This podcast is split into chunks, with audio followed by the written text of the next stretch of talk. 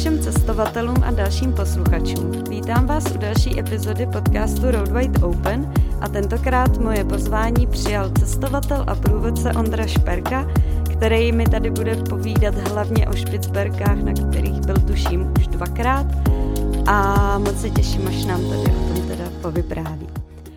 Ahoj Ondro. Ahoj Teru. tak, ty jsi tady na mě teď ukazoval, že jenom jednou. Na Špicberkách jsem byl, uh, jsem byl jednou. A vlastně ty možná zachytila ten příběh uh, uh, ještě o těch zimních Špicberkách, jo, jo, jo, no. vlastně, o kterým jsme povídali v, na rádiu Wave. A to vlastně tam šel můj kamarád, takže vlastně oni tu, tu trasu, kterou my jsme šli v létě, tak oni pak šli v zimním období. Super, tak to vůbec nevadí, protože si tam byl aspoň teda jednou, takže to tady určitě probereme. Tak ještě předtím, než se do toho ponoříme, tak můžeš jenom stručně nějak schrnout, čemu se věnuješ?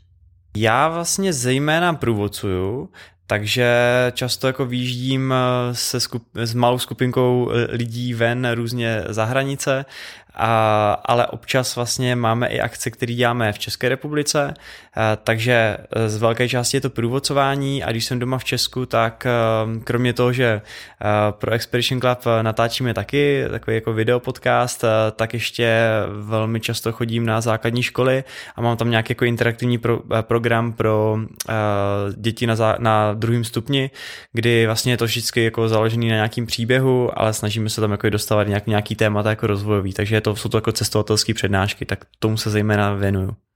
Takže tě vlastně živí cestování.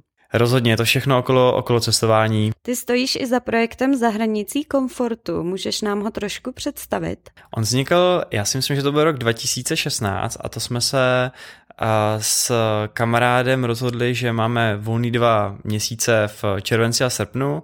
A protože jsme byli jako hodně natchnutí do, do stopování, tak jsme si řekli, že si jako chceme dát před sebe nějakou jako velkou stopo, stopařskou výzvu a že chceme jako z České republiky dostopovat do nějaké úplně jako diametrálně jiného prostředí, do nějaké jiné kultury a tak nějak ani nevím, jak to vzniklo, prostě jsme se rozhodli, že budeme stopovat do Mongolska a nechtěli jsme si dávat uh, nějaký projekt třeba nebo nějakou uh, stránku na Facebooku, která se bude jmenovat třeba Stopem do Mongolska, která vlastně za uh, pár měsíců už pak nebude aktuální, ale chtěli jsme něco, pod, pod který budeme pod co budeme moct jako tady ty příběhy za, zahrnout.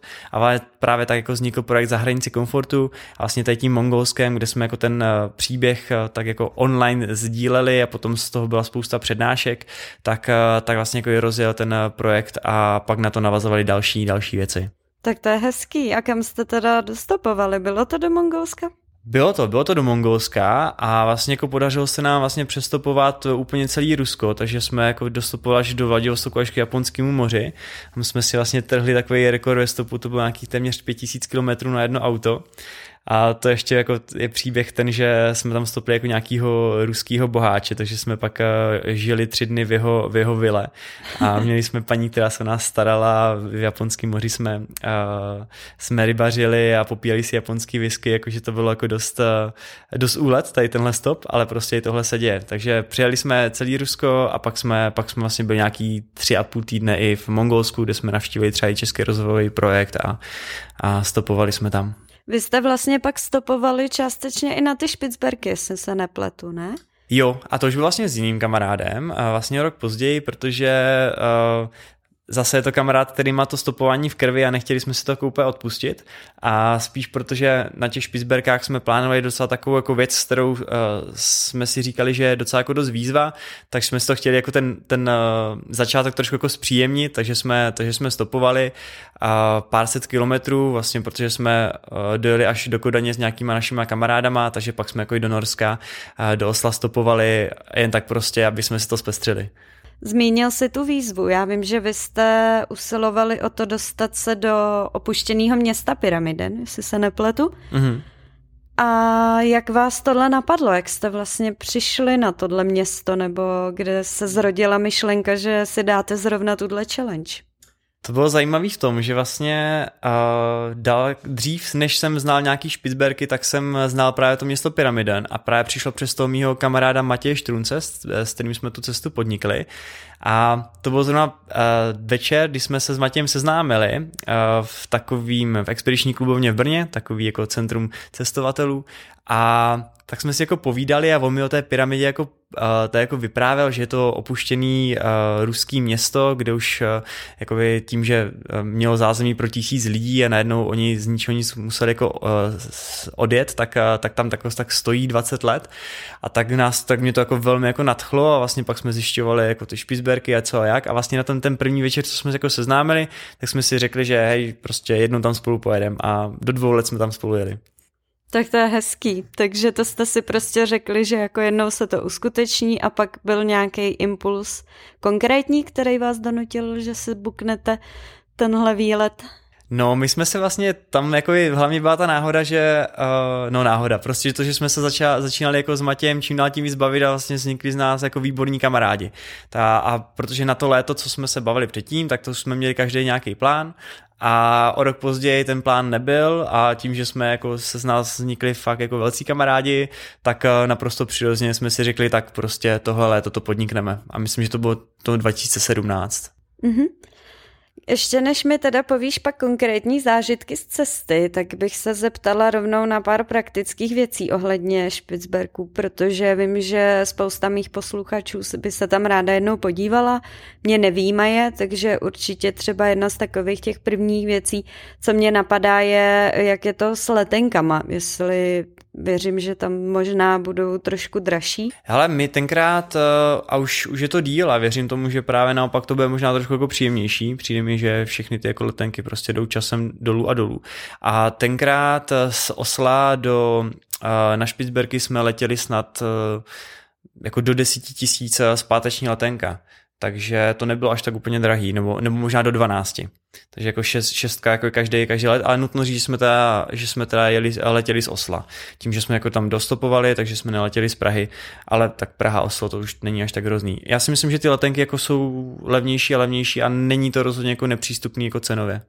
Mně právě připadá, že spousta lidí se toho obává, protože přece jenom už je to jakoby hodně daleko na severu, jsou tam dost specifické podmínky, ať už se týče nějakého podnebí nebo tak prostě medvědi a všechno tohle, takže uh, mám pocit, že si většina lidí myslí, že vlastně tam, když jedeš, tak uh, tam musíš jedině s průvodcem, který taky stojí hodně peněz, pak jakoby nevím, jak je to tam třeba s ubytováním a tak, možná proto pak to lidem připadá jako něco nedostupného, protože věřím, že vzhledem k tomu, že to je v Norsku, tak se to může občas vlastně vyšplhat docela astronomicky vysoko. Rozhodně jo, jako rozhodně, jak zmiňuješ, prostě je to, je to Norsko, to zná, že cenově třikrát, čtyřikrát dražší než u nás, veškerý potraviny, ubytka, takže když se tam člověk takhle vypraví a chce spát v hostelu, tak a chce si tam jako půjčit třeba guida, který ho někam provede nebo ho někam zaveze, tak rozhodně, tak rozhodně jako zaplatí docela dost peněz. A ten způsob, jaký jsme zvolili my a jak tam jako dost často právě Slováci, Češi, Poláci jako takhle, takhle jezdí, ostatní národy to tak úplně jako nemají. My jsme prostě tak jako baťuškáři, to znamená, že jsme měli batoh, ve kterým byl stán a spacák, takže, takže vlastně jsme tam ani jednou jako neplatili za, za ubytování a samozřejmě tam všude free camping, takže v tomhle jako není žádný, žádný problém a jídlo, protože jsme počítali s tím, že jako ta akce nám zabere 14 dnů, že potřebujeme být jako 14 dnů bez toho, aby jsme si něco dokupovali, takže jsme měli všechno jako nakoupený z, z Česka. Takže jako paradoxně nás, myslím, že 16 dnů jsme byli na Špicberkách, z toho 5 dnů bylo to stopování, takže ty tři týdny nás jako paradoxně nevyšly vůbec jako na nějaký velký peníze a myslím si, že jsem se vlezl jako do 20 tisíc se vším všude. A nebyl tam pak třeba problém, když jste teda letěli, protože uh, vím, že některé ostrovy mají trošku omezený třeba typ potravin, co si můžeš na ně dovíst, tak jestli jste neměli problém při kontrolách letišních nebo něčem podobným, že by vám to jídlo jako chtěli zabavit? Myslím si, že jsou tam nějaký, že tam byly nějaký, uh, nějaký předpisy ohledně masa a takovýchhle věcí, ale my jsme byli jako úplně mimo, uh, mimo tyhle potraviny jsme tam jakoby nevezli.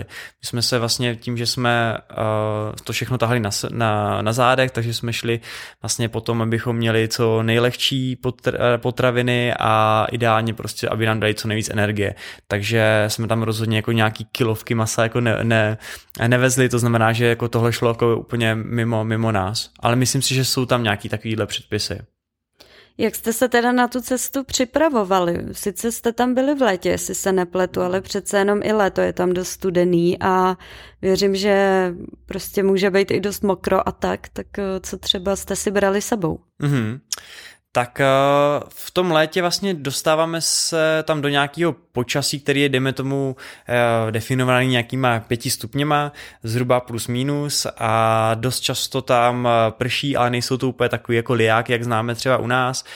My jsme zažili spíš jako tak jako mrholení, takový to třeba jako celodenní prostě mrholení, ale zároveň může tam být takový krásně sluníčko a Myslím si, že i jednou jsme měli na sobě třeba jenom dvě vrstvy oblečení, jo? takže, ale samozřejmě bylo to tím, že jsme jako tahali batohy, že velká fyzická zátěž, takže tím, eh, tím nám jako úplně zima, zima nebyla.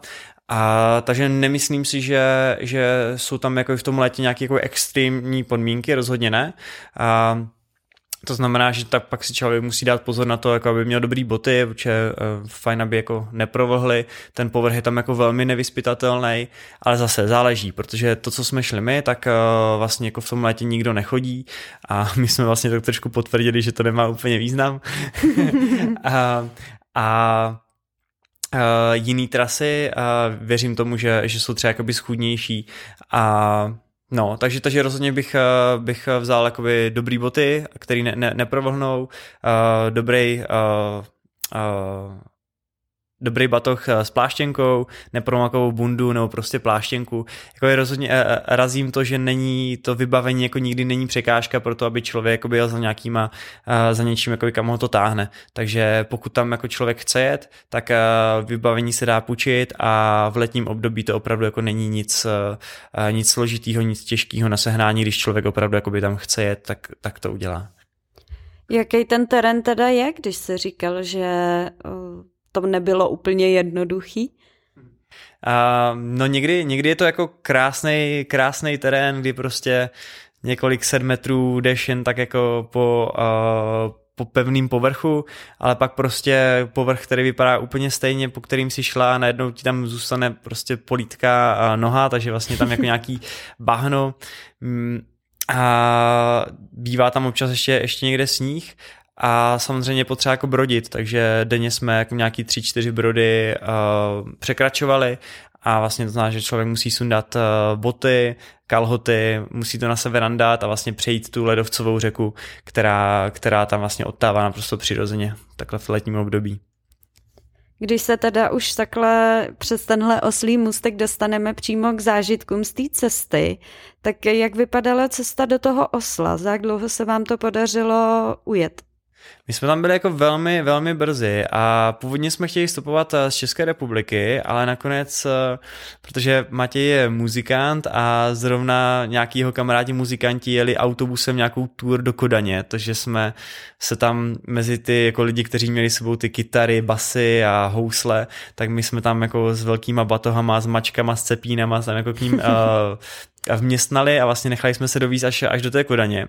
A, takže s tím jsme vůbec ne, nepočítali, což bylo jako super a Myslím, že za následující jako den jsme byli v Oslu, takže jsme tam ještě den, den počkali a, a pak letěli na Špicberky, takže jsme tam měli i rezervu a v pohodě jsme to takhle zvládli. S kým jste to dojeli teda z Kodaně do Osla? To byl jeden stop nebo jich bylo víc? Bylo jich určitě víc a takový byl to uh, ten úplně závěrečný stop, tak to byl jeden Polák. Já mám pocit, že jako na každé cestě uh, na, vždycky jako potkáme nějakýho Poláka, který prostě umí zařídit věci, nebo umí uh, něco obstarat, nebo umí prostě poradit, takže, takže jsme jeli s takovým jako šikovným Polákem, který si v Norsku rozjel, rozjel nějaký biznis a vlastně vše, všechno nám řekl, jak se dá co obejít, jak se dá prostě někde na něčem profitovat a tak, takže jsme nás závěrečně asi pět hodin, takže většinu času prostě jeli s tady tím Polákem. A jak to teda potom vypadalo po přistání na Špicberkách? To jste se nějak eh, nejdřív ještě připravovali, něco zařizovali ve městě, nebo už jste rovnou vyráželi hned ten samý den? První, co se mě vybavilo, tak ten, tak ten pocit, vlastně, který tam byl, když jsme tam přiletěli, protože to bylo fakt jako nádherný, blahodárný. A zrovna, zrovna v té chvíli se otevřel takový ten tarif, že prostě, když máte v Česku uh, nějaký tarif, tak můžete v celé Evropě volat. Tak já si pamatuju, jak jsem jako s obrovským nadšením volal své mámě, jak je to tam prostě skvělý a, a jak ten chladivý vzduch je prostě jako nádherný a sil, jako celkově jako takový jako silný místo, takže to si jako první, co se mě zeptal, jak si vybavím tady tady ten pocit, když jsem si říkal, ty jo, skvělý, tak teďka tady prostě budeme 16 dnů a tady jsem fakt jako na tom pravém místě, kam jsem potřeboval. A potřebovali jsme zařídit nějaké věci, které jsme dojednávali dopředu, protože vlastně na to, abyste se pohybovali po Špicberkách, tak a jenom v hlavním městě Longyearbyenu můžete se pohybovat jen tak a v okamžiku, kdy ho opustíte, což je tisícové město, takže je to prostě malinká vesnička, tak jste povinni mít u sebe zbraň. Takže jsme řešili uh, už dopředu vlastně nějaký povolení a pak na místě jsme, jsme právě jeli za jedním Polákem, který nám tady tuhle zbraň půjčil. Tu zbraň si teda můžeš, předpokládám, půjčit tam přímo na místě někde, protože do letadla ti asi nevemu. do letadla nedoporučuju a, a půjčíš si to normálně na místě a vlastně jako zase díky tady tomuhle kontaktu na toho, na toho Poláka, tak jsme měli o třetinu lepší cenu, ale teda bylo to dost hustý, když jsem tu, když jsem tu zbraň viděl, tak uh, to byl normálně Mauser z druhé světové války a měl na sebe vy, uh, vytetovanou nebo jako vyrytou německou orlici a rok výroby 1944. Takže to mě teda vyrazilo dech, že jsme dostali prostě zbraň s takovouhle jako historií, tak s tou jsme se pak pohybovali po Špicberkách. A ty jsi měl předtím nějaký střelecký zkušenosti, nebo to bylo úplně poprvé? A Matěj je biatlonista, takže, takže vlastně on, on má i zbrojní průkaz, tím jsme to měli jako dost, dost snažší, takže já jsem ty zkušenosti neměl, ale Matěj jo ale pak jsme si tam jako někde, někde za kopečkem jako zkoušeli, takže jsem tak jako se taky naučil ovládat tady tu bambitku. já právě se ptám kvůli tomu, protože můj kluk má zbrojní průkaz já s ním občas chodím střílet a pamatuju si, když jsem úplně poprvé vystřelila, tak eh, jakou vlastně, jak hrozně silný pocit jsem z toho měla, že to vlastně jsem si poprvé úplně na vlastní kůži tak nějak uvědomila, jak je to hrozně jako mocná zbraň, jak to fakt může prostě úplně snadno kohokoliv nebo cokoliv zabít. Takže to byl hrozně silný pocit a zároveň i takový to, že jsem se na to bála skoro sáhnout, abych náhodou omylem nevystřelila, nevěděla jsem moc, jak tu zbraň obsluhovat a tak, tak právě jestli třeba se tohle na těch špicberkách řeší, nebo jestli prostě kdokoliv si tam může jako jen tak půjčit zbraň.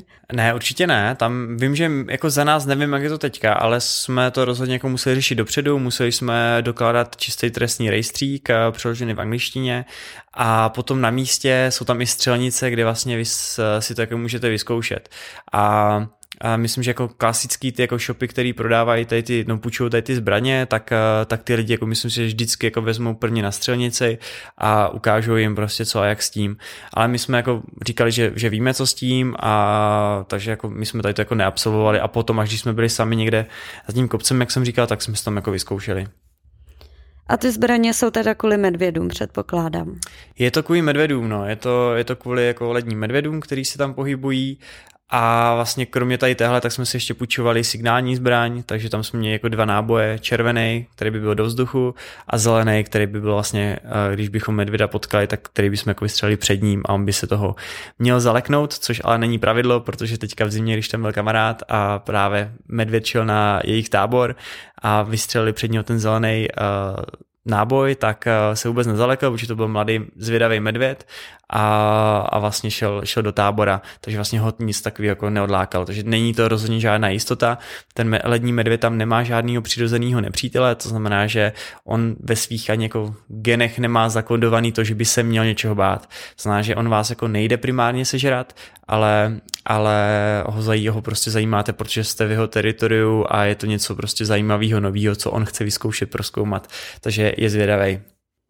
Máš nějaký přehled o tom, jestli tam dochází takhle k incidentům s medvědama, jakože i že by někoho napadli? Uh, určitě, jako tohle se děje. A vybavil se mi příklad, který tam byl vlastně v roce 2016, o rok dřív než my. A to byla skupina Čechů právě. A krom, když byli tam v zimním období a půjčili si ještě elektrický ohradník, prostě takový ohradník, který si dáš kolem stanu. A když k němu přijde medvěd, tak, tak prostě ho to jako bylo odežené. A Oni se ho postavili kolem, kolem stanu, ale nepostavili si ho asi nějak úplně, asi tam měli nějakou chybu a přišel zase jako mladší medvěd, jako nebyl úplně takový zrostlej, takže nějak to podhrabal a napadl toho Čecha, že jsem jako zakousl nějak snad do ruky a vlastně jako museli ho zastřelit. Takže, takže něco takového se, se tam děje. Vy jste vlastně si i půjčovali pejska, jestli se nepletu, to jsem se taky dočetla u vás na stránkách. Jo, to, bylo, to byla taková kapitola, když jsme si říkali, protože ono to není úplně jako nej, eh, nejideálnější počet, jako vyjet ve dvou na špisberkách a rozhodně to nikomu nedoporučuju. Doporučuji tam rozhodně vyjet v nějaké třeba 6-8 členné skupině, abyste si mohli v noci střídat po hlídkách, má nějak na táboře, prostě po hodině a půl nebo po dvou hodinách, a si předávat a vlastně hlídku a, a koukat po okolí, jestli, jestli náhodou nějaký medvěd tam nejde. My tím, že jsme byli dva, tak vlastně jako představa, že by jeden, uh, že každou noc by si jeden nespal, nebo že půlku noci by jsme se vystřídali, to prostě by jako dlouhodobě úplně nedávalo smysl. Takže jsme to jako řešili v Česku, tak jsme si jako právě ten kamarád, který tam pak byl zimně, tak říkal, si tam půjčíme psa a to nám přišlo jako totální blbost, že jako, jak si chceš prostě půjčit psa, nebo i kdyby, tak jako ten pes nám přece nepůjde, nebo a tak jsme to nechali otevřený a právě jsme komunikovali s tím, s tím Polákem, s tím krůlikem, tak uh, o těch zbraních, tak jsme mu říkali, jako jestli tak jako by tam nešel jako půjčit nějaký pes. A on, on jako říkal, že, že jednoho psa má, tak až, až přijedem, takže se o tom můžeme jako pokecat. A tak jsme přijeli a a když jsme jako viděli toho, toho Rudka, tak eh, jsme říkali, že to je prostě jasný, ten jako s náma jde. A i z toho důvodu, že prostě jsme chtěli spolehnout na tu jeho intuici, kterou věříme tomu, že, že snad měl dobrou, sedím tady, takže, uh, takže asi v pohodě, ale hlavně jako mě se tím hodně splnil sen takového jako toho putování s tím zvířetem, že pro mě to bylo fakt jako krásný čas jako mít sebou těch 14 dnů na takové jako v uvozovkách nehostinné krajině, mít s sebou toho jakoby psího, psího kámoše, tak to, to pro mě bylo jako hodně silný, to bylo skvělý. To věřím, já jsem si přesně kvůli tomu psího kámoše pořizovala, aby se mnou chodil po výletech. Takže když potom jste teda, spali jste ve stanech, předpokládám, a když jste teda šli spát, tak jste normálně mohli v klidu usnout a pes, věřili jste, že pes se o vás když tak postará že vás varuje. My jsme často našli i nějakou chatku, kde se třeba dalo nějak, nějak přespát. Takže, se, takže dost nocí jsme měli jako štěstí v tomhle smyslu, když jsme tady to dilema jako vůbec nemuseli, nemuseli řešit a samozřejmě jako párkrát, párkrát i s blbým pocitem jsme jako usínali a tady v tomhle, v tomhle módu, ale rozhodně to, rozhodně to nedoporučuju. Vlastně teďka zpětně už nevím, jestli bych se tak, takhle jako lejzel. Potkali jste teda nakonec nějakýho medvěda?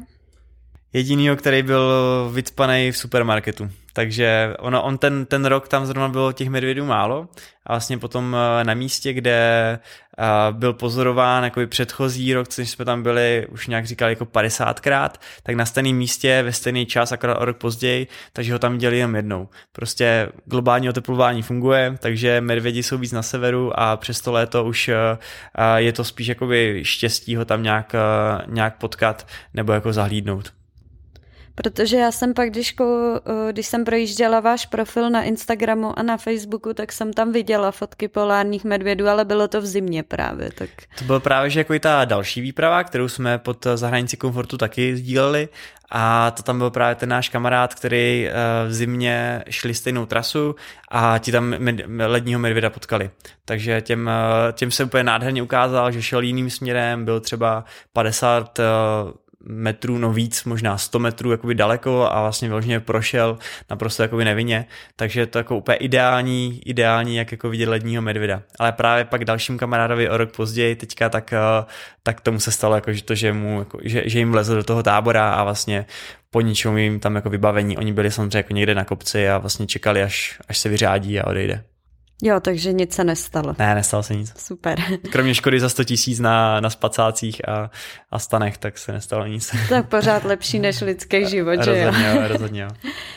Kolik jste měli času teda na tu cestu vaší?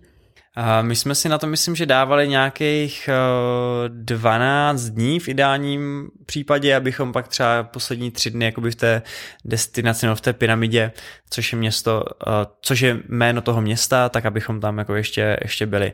Ale samozřejmě měli jsme rezervu, takže 14 dnů jsme na to klidně měli, ale ideálně prostě to v těch 10-12 stihnout. Kolik denně jste chodili kilometrů?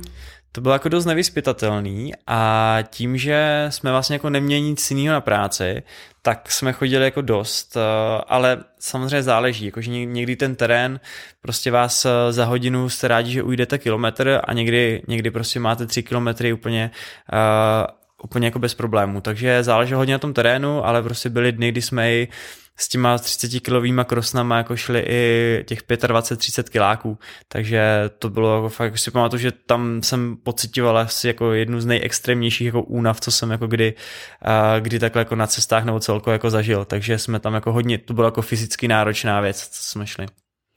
Šel jsi někdy předtím nějaký větší pochod, nebo tohle bylo jako tvoje poprvé?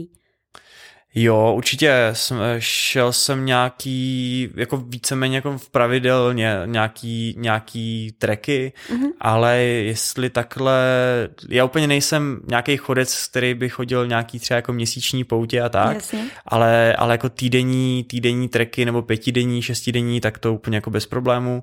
A, ale většinou jako okolo těch jako 10-12 dnů mi tak jako stačí.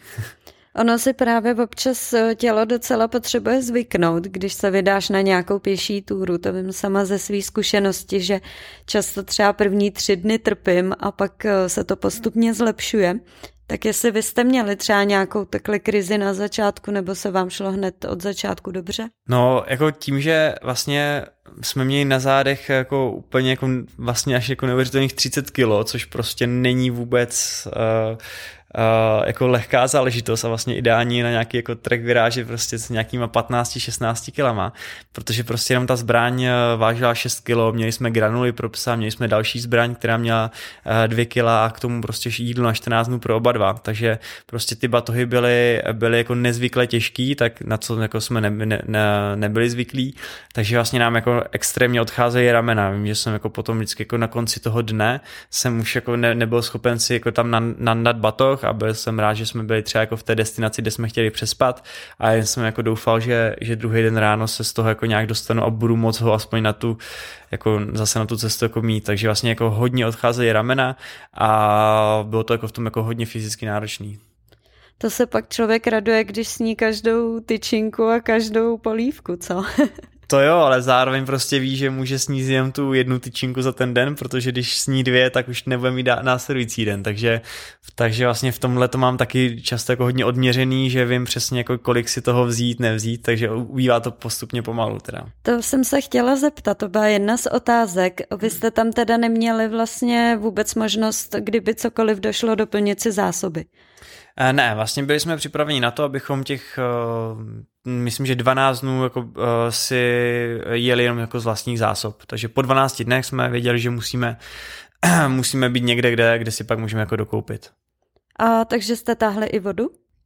S vodou na Špicberkách není žádný problém a vlastně tu jsme netáhli vůbec, protože vždycky stačilo popojit pár desítek nebo stovek metrů a nějaká, jako, nějaká, nějaký pramen tam byl. Takže, takže to byla jako velká výhoda, že jsme nemuseli vůbec táhnout vodu. Voda byla úplně všude a krásně čistá, výborná voda. Taky mě ještě zajímá, protože mám se severem sama docela bohatý zkušenosti.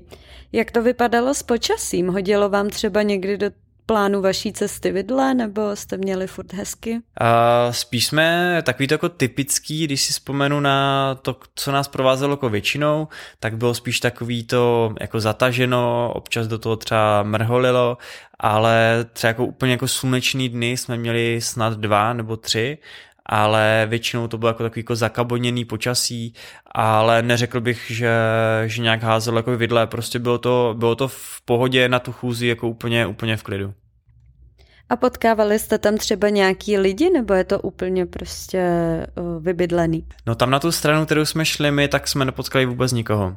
Vlastně až potom, co jsme se vrátili, tak, eh, tak, jsme, tak jsme lidi potkali. On vlastně jako tradičně se v tom letním období chodí jako spíš eh, ta trasa na druhou stranu, jako je Barentsburg a vlastně další, to jsou taky jako starý ruský osady a tam věřím tomu, že se asi ty lidi jako dají, dají docela potkat, ale tam, kam jsme šli my, tak tam vůbec nikdo. Ale bylo tam jako, jsem tam nějaká ta chata, jak jsme zmiňovali, což jsou prostě chaty, které slouží uh, norům asi na zimu, věřím tomu, že vlastně když tam jako do, dojedou na sněžním skutru, tak to mají docela kousek, takže, takže jako je, asi tam jako jsem tam někdo je, ale nepotkali jsme nikoho. Mě by ještě zajímalo, takhle když eh, teda vlastně tě poslouchám a když jsem poslouchala i nějaký vaše předchozí rozhovory, tak vy jste v jednom z nich zmínili, že jste se bavili snad s někým místním o tom, že půjdete tuhle trasu a že vám říkali, že to je jako nesmysl? Nebylo to tak? No, my jsme se tam bavili jako s místníma průvodcema, kteří, kteří nás z toho jako dost zrazovali, spíš taky úplně nevěděli, protože na tu stranu se jako nevydávali a oni tam byli čtyři jako záchytný body a Dva z nich byly uh, veliký brody, uh, ale ne ty standardní, opravdu jako každý den jsme ty tři, čtyři jako nějaký menší brody uh, brodili, což nebyl problém, ale jako na mapě jsme měli ještě dva takové jako fakt veliký, kde hrozilo riziko, že budou všechny ty malé brody jako s, uh, sjednocený do jednoho a že to bude jako hodně široká, široká řeka, kterou vlastně ne, neprojdeme a vlastně pak tam byly ty, ty dva ledovce, uh, který jsme jako vlastně vůbec nevěděli, co čekat. Takže my jsme jako počítali s tím, že, uh, že jako rozhodně si nejdeme pro jistou výhru. Uh-huh. A k ledovcům jste došli teda, to se podařilo? A nás zastavil druhý brod. Takže my jsme přišli ten první a docela v pohodě. A vlastně nějaký sedmý nebo šest, sedmý asi den, tak eh, jsme došli k tomu druhému brodu a prostě eh, jakoby to, co jakoby bylo predikováno, tak se vyplnilo, že to byla vlastně jako jedna dlouhá slitá řeka, několika set metrová, a, takže a když jsme jako zkoušeli jí projít, tak to není tak, že by byla třeba pokolená, ale prostě propadali jsme se až eh, jako nad pás, což vlastně by bylo jako nereálný přejít s batohama, se psem, takže, takže vlastně v nějakých pár pěti, deseti minutách se nám jako najednou jako rozplynul ten, ten jako dvouletý sen a vlastně byli jsme zastavení tady tou velkou, tou velkou řekou, tím velkým rodem. Jak jste se tím brodili, když to muselo mít hroznou sílu, ne? A ty předcho- eh, tenhle, jo, rozhodně to mě, rozhodně měli velkou sílu. A tady tenhle vlastně my jsme ho zkusili, my jsme měli sebou jelano, takže jako jeden byl na břehu, druhý šel uh, na laně do, uh, jako vyzkoušet, jaká je tam jako hloubka a jako ušli jsme tady v tomhle jako třeba 15-20 metrů a prostě pak fakt tam voda byla nad pás, takže a před náma jako několik set dalších jako metrů tady tímhle stylem, takže tam jako bylo jasný, tam šlo o to si to jenom jako přiznat, že, že tady ta naše cesta končí. Jinak ty předchozí by třeba jako byly silnější, ale vždycky to prostě jako dokázali přebrodit. Jak jste to teda potom řešili dál? Vy jste se pak vraceli uh, zpátky, anebo jste chtěli pokračovat a dostat se za každou cenu do té pyramidy? Uh, my jsme se rozhodně chtěli dostat do pyramidy, ale touhle cestou už to rozhodně už to nešlo a vlastně nebylo zbytí a museli jsme se vrátit do hlavního města, do toho Longyearbyenu a z tohohle místa, kde se nám nepodařilo přebrodit, tak jsme šli ještě šli k pobřeží, k takové jako vesničce, tam bylo zaznačený taková chatová oblast Windoden, ale zase jako nikdo tam nebyl, spíš tam byly jako nějaký chaloupky, tak jsme si říkali, že třeba by nějaká odemčená. A takže jsme to vlastně vzali k tomu pobřeží a potom jsme se asi jeden den vraceli na původní trasu a zbylý tři dny uh, jsme došli zpátky do toho Longyearbyenu, odkud jsme potom jako jeli, uh, jeli trajektem do, uh, do toho města Pyramiden. Jak jste se cítili, že jste se museli vzdát toho snu? To musela být docela pro vás jako prohra, ne, v tu chvíli? Jako je to zajímavá zkušenost, když si člověk něco vytyčí a vlastně nedojde k tomu a, a vlastně je nucen jako, to jako zastavit. No a pak si myslím, že to byla jako krásná lekce toho, jako pro to, pro to ego, který, který vlastně chce furt jako mít nějaký fajfky a něco jako plnit a tak, a, tak tak si, tak si vlastně říct, to prostě nedám, prostě jsme to nedali, prostě to nepůjde. Ale jasně, že jsme to jako řešili potom a jsme jako potom, když jsme šli k tomu brodu, asi půl hodinku, když jsme jako, jako viděli, protože jsme jako scházeli z horizontu, tak uh, jsme tady jako mlčeli a když jsme si potom o tom jako zpětně bavili, tak uh, uh, vlastně každému v té hlavě jako jelo, že tohle prostě jako asi fakt jako nedáme, ale nechtěli jsme, říkali jsme si, že třeba ten druhý, jako vy máš jako tu naději, tak uh, mu to nechceme vzít a navzájem jsme si vlastně takhle jako mlčky došli až k tomu brodu, vyzkoušeli jsme to a pak jsme si řekli, jo, už jsme si to jako mysleli dopředu každý, že, že tohle asi fakt jako nepůjde. A tím trajektem tam se jezdí teda běžně z toho hlavního města? Jo, to vlastně není žádný problém a to, co jsme vlastně plánovali na těch 14 dnů, tak jsme za 5 hodin vlastně do, dojeli a jeli jsme okolo těch dvou ledovců, který jsme původně jako chtěli přejít a tak jsme si říkali, jo, možná jako dobře, že nás ten brod zastavil, protože jako kdo ví, jak tady bychom se tady jako dva Češi lopotili tady na tom, na tom ledovci a myslím si, že jsme jako byli správně zastaveni.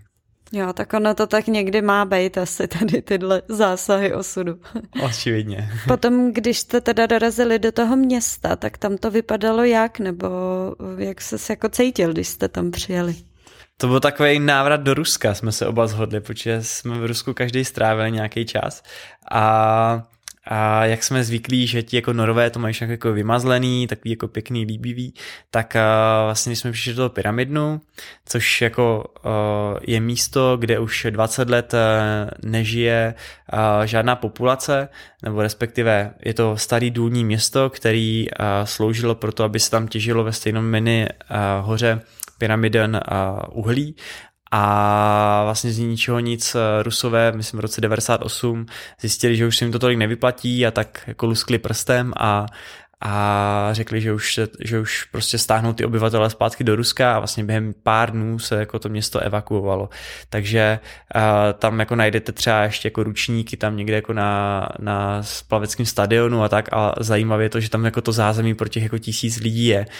A jediný, kdo tam vlastně žijí, tak jsou třeba dva až tři rusové, eh, kteří vlastně jako uměle udrží tu populaci, protože když by opustili město úplně, tak vlastně by o něho přišli a vlastně nárokovalo by se ho Norsko. Takže takhle vlastně je to stále jako ještě ruský město a je to tam prostě všechno jako zrezivělý, ty paneláky, co tam jsou, no ty bytovky, tak jsou obývaný jako rackama a takový jako taková temná atmosféra prostě, ale zároveň je tam jako něco takový jako silného prostě, jako fakt jako nádhen, krásný místo, krásný cíl cesty.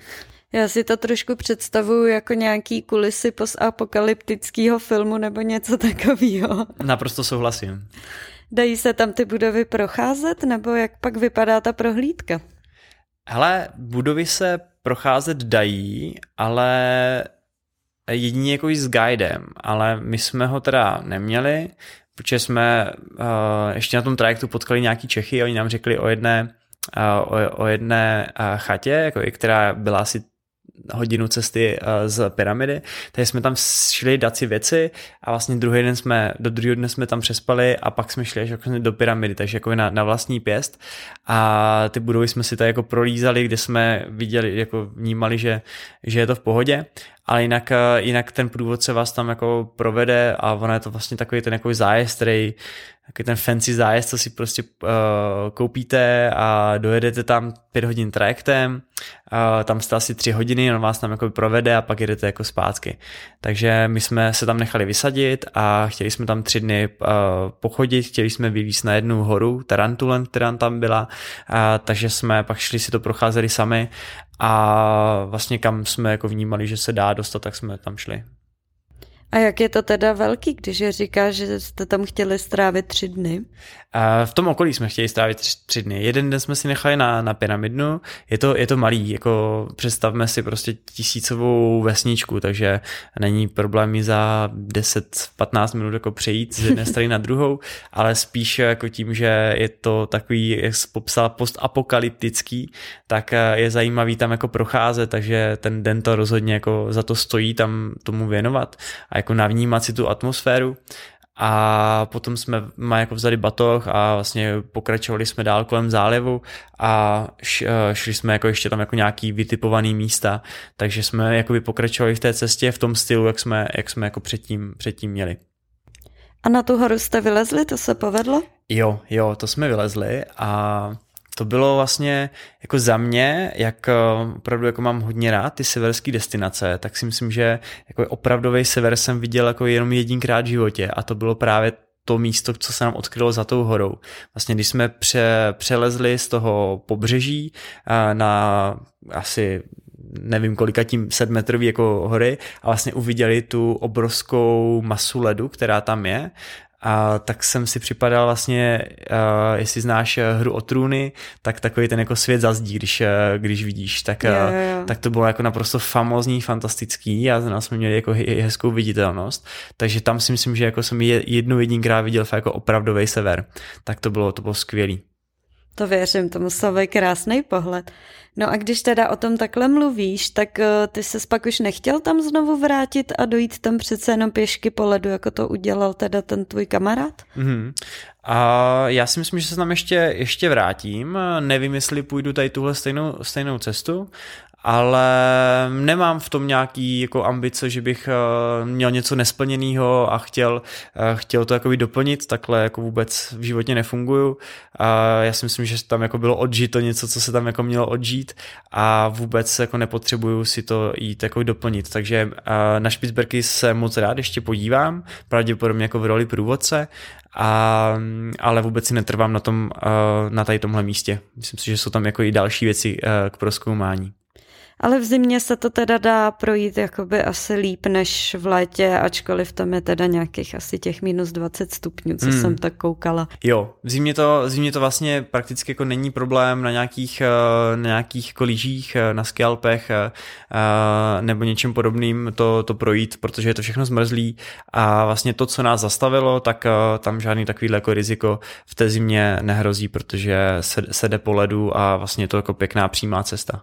A tak ten ledovec se stejně musí přelíst pořád, ne?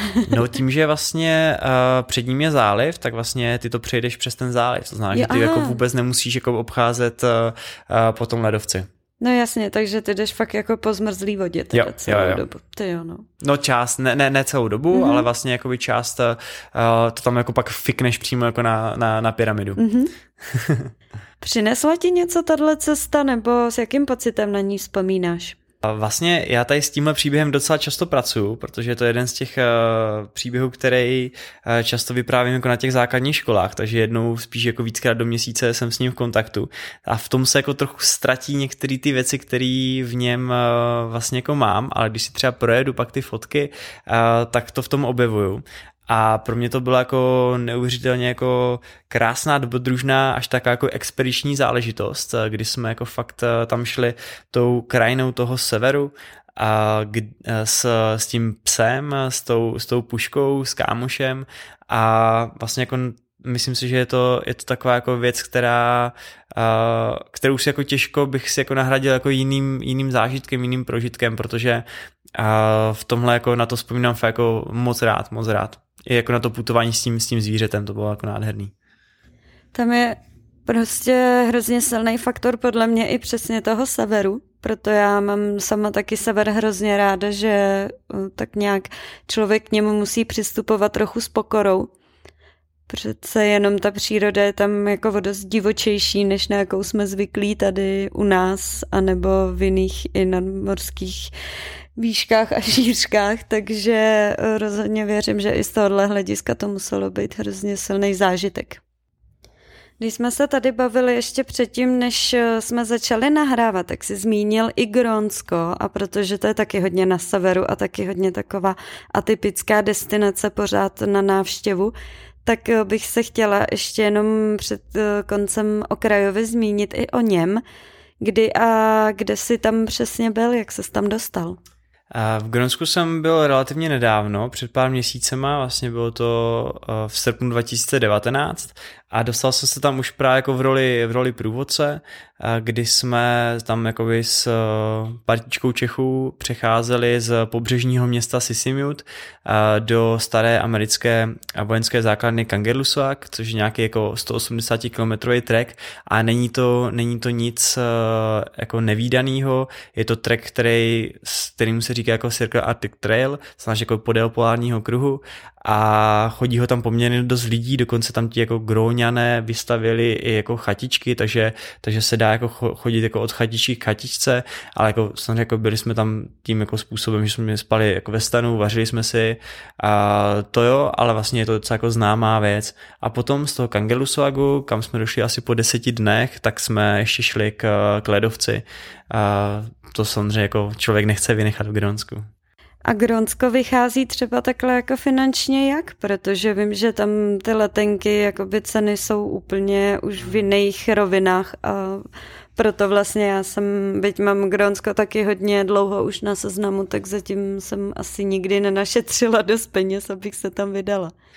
V to Grónsko jako rozhodně, no. Ta, ta letenka, myslím, že stála nějakých 25 tisíc. S tím, že jsme eh, jako jediný, kdo z evropské strany tam lítá, tak je Air Greenland a ty lítají z Kodaně, takže jsme z Kodaně letěli do toho Kangelusagu a kde pak jsme se ještě malým jako větroněm přelítli do toho Sisimiutu, jako 20 minutový přelet. A vlastně dohromady všeho všudy, myslím, že 25 tisíc je ta uh, zpáteční cesta tam potom, když už jste na místě, tak um, musíte řešit taky zase nějaký průvodce nebo tohle, nebo tam už to je pak v mhm. pohodě, co se týče takhle výdajů.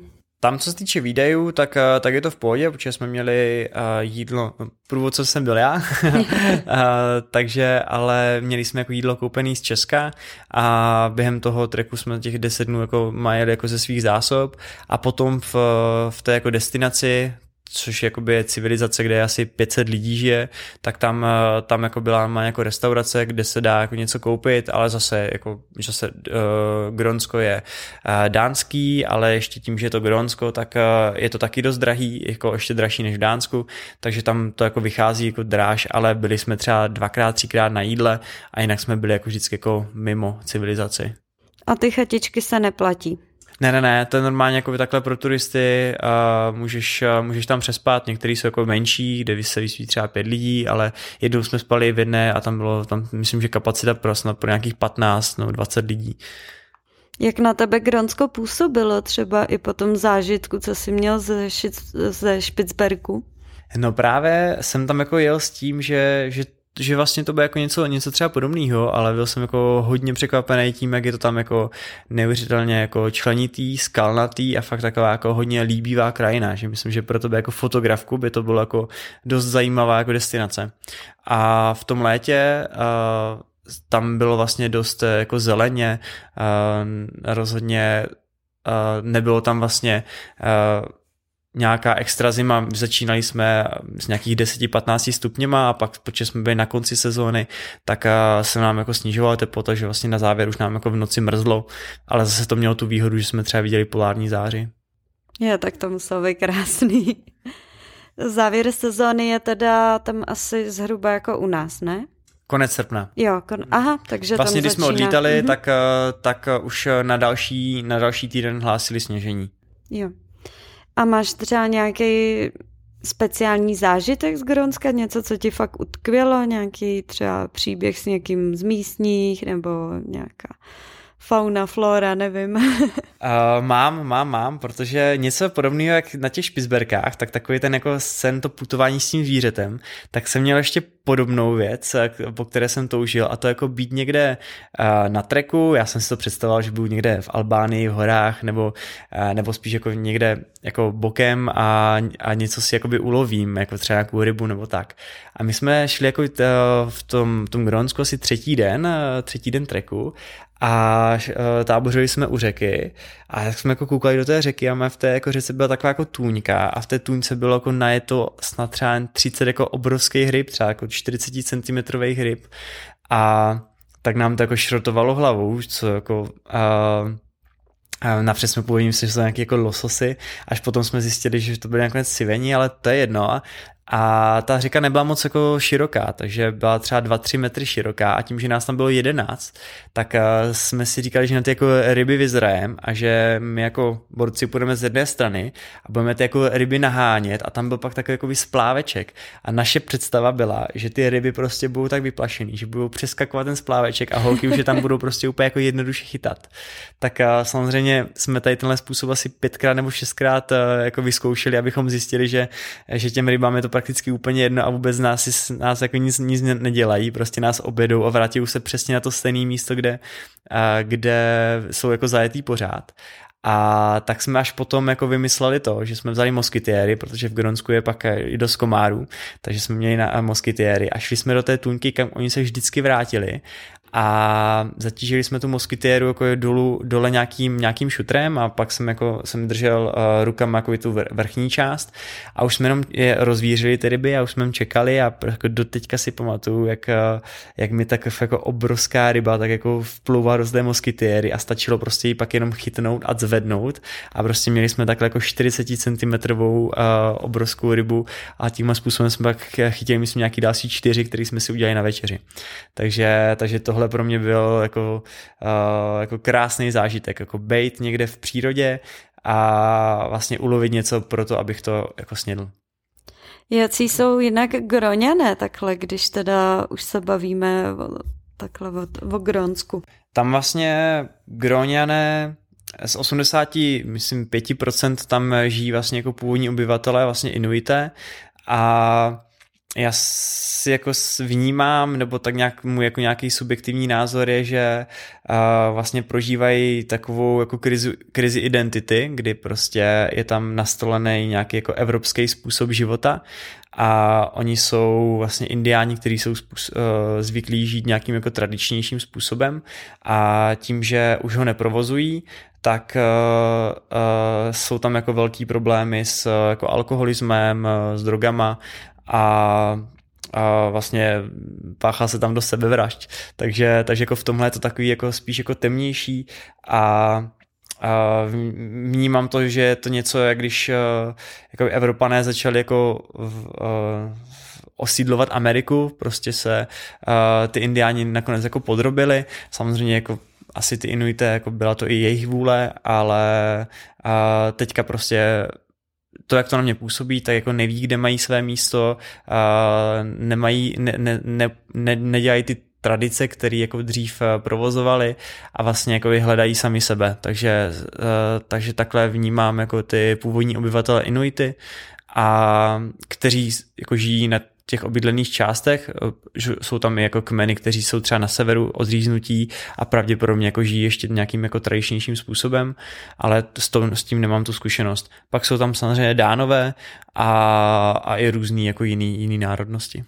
To je hodně zajímavý. Bavil se třeba s někým takhle z toho kmene Inuitu?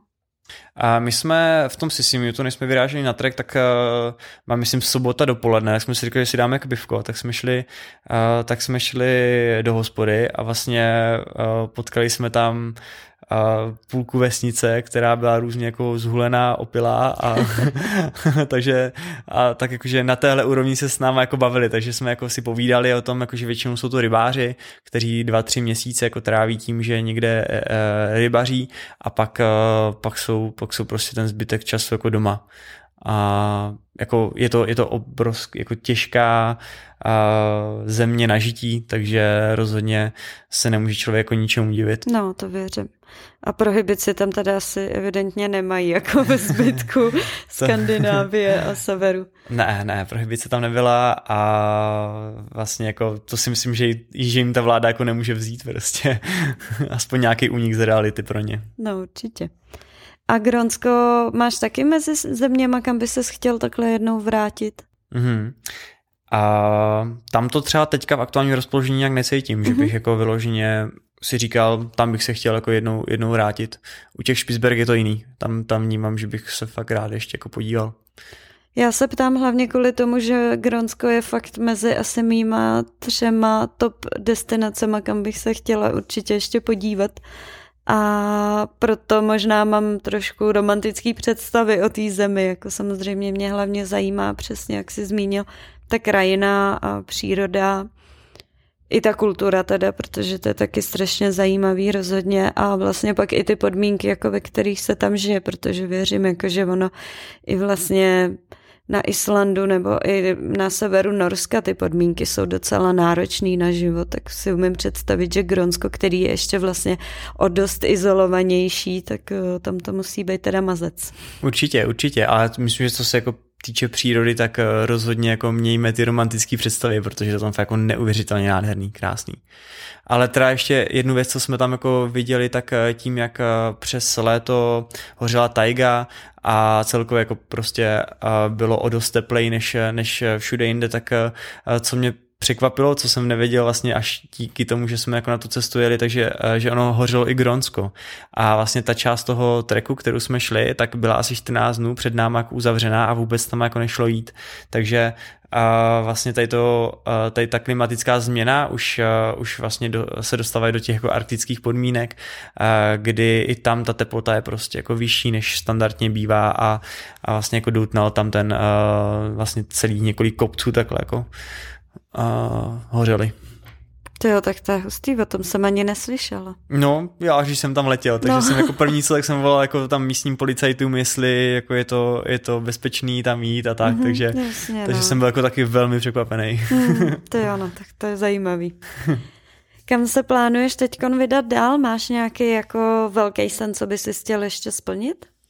Konkrétně zítra odjíždím do Gambie, takže a tam se těším moc. A, tak a, myslím si, že, že by to, jako jsme to mohli považovat třeba za ten, za ten sen, jak se ptáš. Takže, takže je to teďka tohle. A z tady těch jako cestovatelských projektů už uh, jsem se dostal spíš do té fáze toho průvodcování, kdy mě baví jako chodit s těma lidma do přírody a mnohdy třeba jako tam uh, i jako mít nějaký program, i třeba na něčem pracovat jako sami na sobě s nějakýma jako metodama třeba, který nám můžou jako ovlivnit to, jak se cítíme a a, takže, takže vlastně já se hodně jako vidím v tom, v tady tom průvodcování, v tady tom jakoby nabízení těch akcí a realizování nich. A podle čeho si vybíráš destinace, kam teda se vy, kam vyrazíš jako průvodce? Mm-hmm. A hele, asi náhodně. Je to tak, že dost často, protože v Expedition Clubu jsme jako skupina asi 15 průvodců, takže, takže si jako různě předáváme jako informace, pro něco se člověk jako natchne a vlastně jako za pár měsíců může, může vyrazit, takže já mám plán jako víceméně na, na letošek, no na část letošního roku, ale vlastně potom si tam jako můžu ještě navolit, co mě, co mě třeba jako bude, bude lákat, takže třeba co budu jako v roce 2021, kam budu jezdit, tak, tak to ještě nemám stanovený. A plánuješ nějaký cesty i sám za sebe, anebo už jenom teď jako průvodce takhle? Ono to hodně vlastně toho průvodcování teďka natolik, že, eh, že ty cesty jakoby samotný, to si jdeme prostě s přítelkyní o víkendu jako přespat do lesa a jsme úplně jako spokojení. A prostě se mi úplně tolik už, už nechce, že naopak jsem rád za ten čas, který uh, jsem doma a podle toho, jak vlastně ten čas eh, toho průvodcování jako budu, budu dál dělat, tak eh, podle toho se tady tohle bude měnit, protože rozhodně jako ty chutě jsou, ale ne třeba v tomhle módu, kdy fakt jsem jako často docela, eh, docela často pryč. To chápu, ono je pravda, že taky jsem dospěla jednou do fáze, kdy jsem byla trošku přecestovala a člověk si pak aspoň víc váží i toho, co má doma, toho pohodlí a, a času s blízkýma a tak. Přesně tak, přesně tak. Tak jo, já mám pro tebe ještě jednu otázku na závěr. Ptám se na ní většinou mých hostů, pokud zrovna nezapomenu. A sice by mě zajímalo, co tě v životě naplňuje. Mm-hmm. A mě v životě naplňuje a vlastně jako tvoření akcí pro lidi, to znamená, že jako združování se s lidma a navzájem se jako posouvání dál, to znamená, že jako navzájem si jako vyměňovat uh, informace nebo prostě nějaký jako metody, co umíme, nějaký postoj k životu, anebo si třeba tak jakoby povídat uh, spíš hlouběji než, než o nějakých jako povrchnostech, takže to mě jako naplňuje velmi, velmi, mám to moc rád a mám to jako moc rád spojený právě s tím přirozeným prostředím, což je ta příroda, kam moc rád s lidma chodím. Super, tak to se ti krásně v tvojí práci propojilo. to jo. Tak jo, já ti moc děkuju, že jsi udělal čas, že jsi dorazil až z Brna ještě vlastně před takovou cestou, co máš před sebou. A jsem moc ráda teda, že jsi dorazil a ještě bych tě chtěla poprosit, jestli bys tady mohl jenom říct, kde tě můžou posluchači sledovat, případně tvé aktivity. Mm-hmm. A sociální média, tak uh, snažím se být občas i aktivní, a, takže mám normálně jako samozřejmě můj profil jako Ondřej Šperka a, a ten je jak na Instagramu, tak na Facebooku a pak máme jako projekt za hranici komfortu, pod kterým eh, vlastně děláme třeba i to putování, ty, eh, nebo jako nějaký další průvodcování nebo nějaký další akce. Takže buď pode mnou Ondřej Šperka, anebo za hranici komfortu. Najdete to zase v odkazech pod epizodou, takže to tam všechno prolinkuju. Tak jo, tak ještě jednou moc děkuju a přeju ti moc štěstí na tvojí další cestě. Moc děkuji za pozvání. A já děkuji i vám posluchačům, že jste se nás tady vyslechli a budu moc ráda, pokud budete posílat epizodu dál v případě, že se vám líbila nebo pokud ji ohodnotíte na Apple podcastech, případně ji najdete i na dalších podcastových aplikacích. Tak se mějte moc hezky a cestujte.